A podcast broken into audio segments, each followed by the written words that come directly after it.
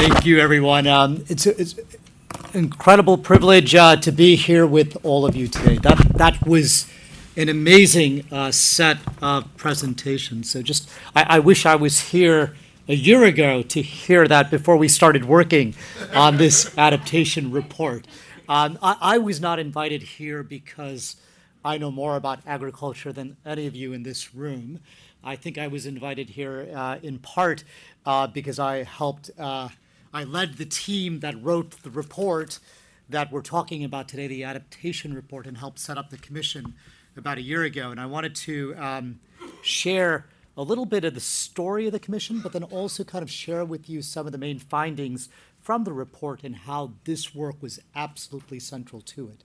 And I, I do want to kind of point out both, both Rajul and Channing and the role that IFPRI played uh, in this commission with the background work, with the food paper, uh, hugely important, and clearly Bill, uh, Bill Gates's um, role as a co-chair and the entire Gates Foundation, not only on the food chapter, but the overall commission has been absolutely instrumental. So we're very, very delighted about that. Um, this commission, um, and I, am not sure I would recommend doing commissions to others, was was was um, was fascinating, right? um, an idea that we came up with about a year ago. And uh, we thought a couple of things. We really needed to elevate the visibility of adaptation on the public agenda. Everyone talked about mitigation. People felt if you talked about adaptation, moral hazard issues, right? Giving up on mitigation. Can't talk about that. Uh, we live in a world where we must do both. But we also recognized we needed more than just a report, right? So the report, the evidence base, hugely important, but we wanted to translate that into a set of actions, a year of action. So this commission, we, we talked about this with the Dutch. Um, the Dutch were played a key role in helping set this up. We launched the commission back in October. We have three phenomenal co-chairs, right? Could you imagine the head of the Gates Foundation, former SG of the United Nations, and now the incoming most likely, managing director of the IMF. I mean, it's an incredible 34 commissioners in total. We also had 20 convening countries, meaning countries that authorized the commission but gave independence to the commission in terms of what we would say, signed off at the head of state level, including China, India, Germany, the UK, Canada, at the head of state level. So we're trying to get the political buy in behind that commission. We started writing this report in January. So we had eight months. We had three meetings with the commissioners, and we needed to get sign off from all the commissioners. Again, something I would not recommend. Um, but, but we ended up in a, in, a, in a fairly good place. We launched the report uh, last September 10th. Uh, phenomenal media to begin with, but there's going to be a very big set of activities uh, in New York next week. And I wanted to share with you just, just kind of four kind of high level takeaways from, from this report, which we still haven't yet printed properly, but we will have printed copies for those that may want that available in a couple of days, but would encourage you all to go to the website to take a look at it. The first, the first big message we wanted to turn on its head was that the economics of investing in resilience made good sense. There's always been a sense that climate action costs money you can either focus on growth in jobs or you could focus on tackling climate, whether that was about mitigation or adaptation. About five, seven years ago, we worked quite hard around trying to turn the paradigm around mitigation, that investing in reducing emissions made good economic sense. But people still thought adaptation just costs money. And at some level, it's true. No one wants more global warming. No one wants higher temperatures, more uncertain precipitation. But if you accept that, as we are in a one degree world, we're trending to a, a much higher world at the moment, what do you do? And so we actually looked and identified five broad areas where the benefit cost ratios of investing in resilience made good economic sense.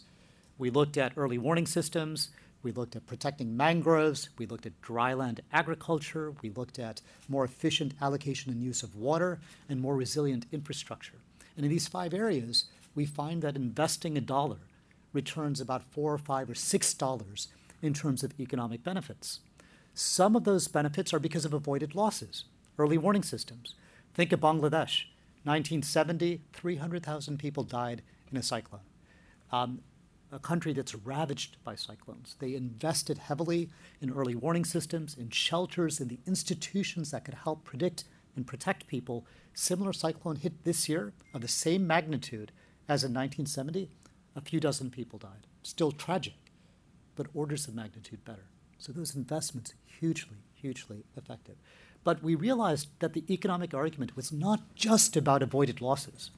It was also that there were economic environmental and social co benefits often by investing in these areas. Think of mangroves. Mangroves provide not only protection against storm surges, but they also provide um, uh, fisheries, recreational services, other services that generate significant value.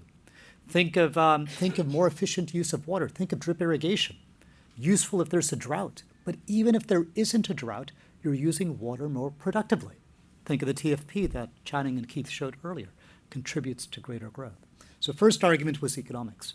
Second argument was well, if the economics are so clear, why isn't more happening? Right?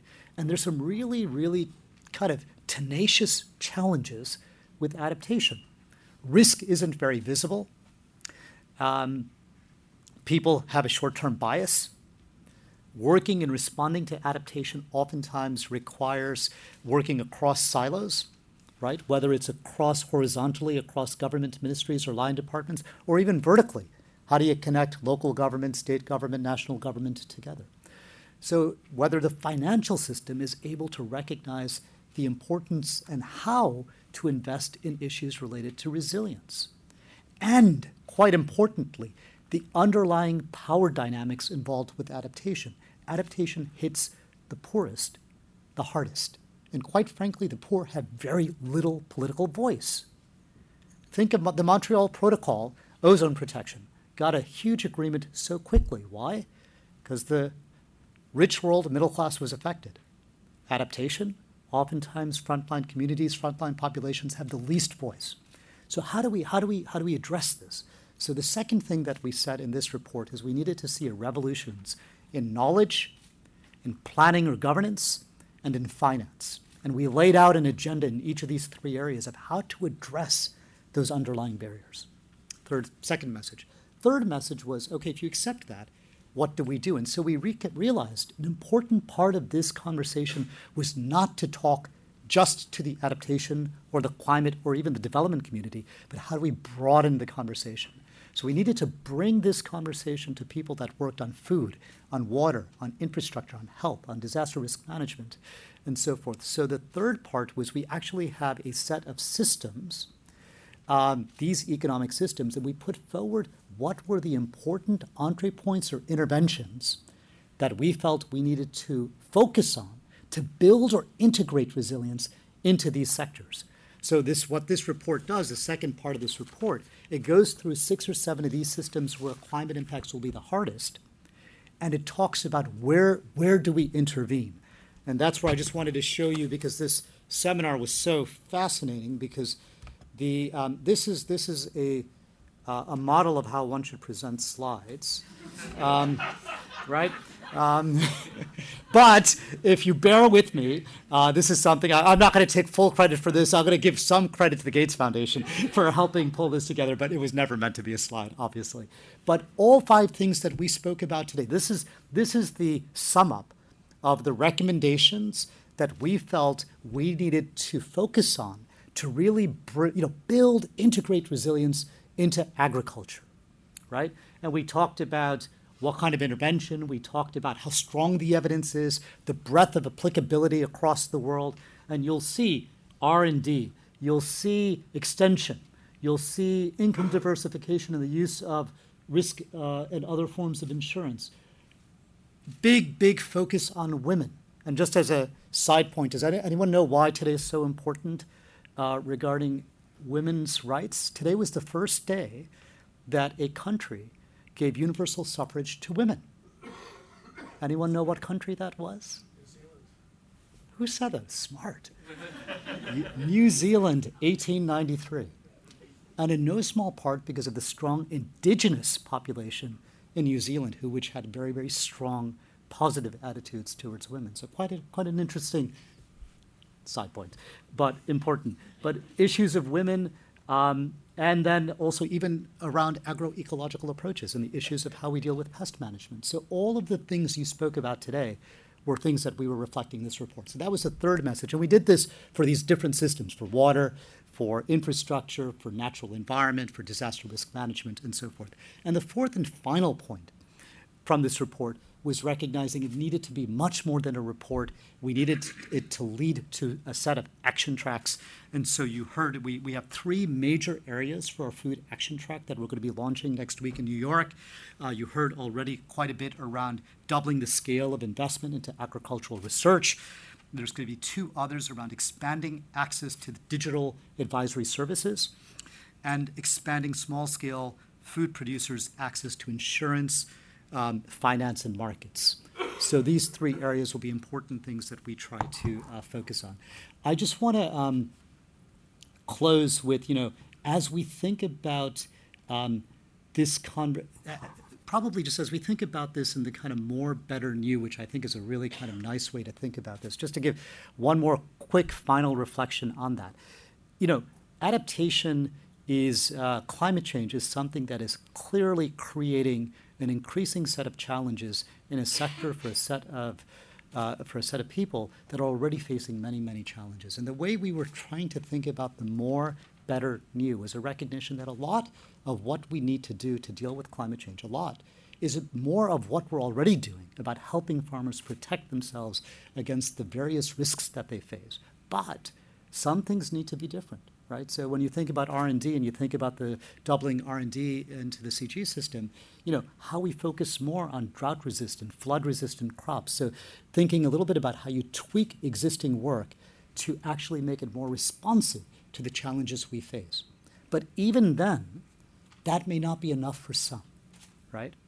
And that's where the new piece comes in, recognizing that what we might see as modest changes to what we do will work for some, but for other populations, it will be about switching crops. It might even be about new livelihoods, right? And I'm going to close here with just a very quick story. I was late coming here from the office. I made the mistake of taking an Uber instead of taking the metro, which cost me more time, but only in Washington, right? My driver was uh, Ethiopian, uh, lived in uh, the South uh, Ethiopia, left, because of, um, because of problems uh, farming and uh, just spoke so eloquently about, about climate change, about uh, his new, new, right? Not more, not different, but his new livelihood of finding something else. And he just closed, and it was just very uh, interesting because it comes back to the mitigation point. Then he made an impassioned speech about how we all have to give up meat because of what it was contributing to climate change. But I just wanted to bring that together because only in Washington will you get these stories where you learn more coming, you know, to an office than you would ever imagine. But thank you all. Appreciate the patience. Uh, delighted to be here.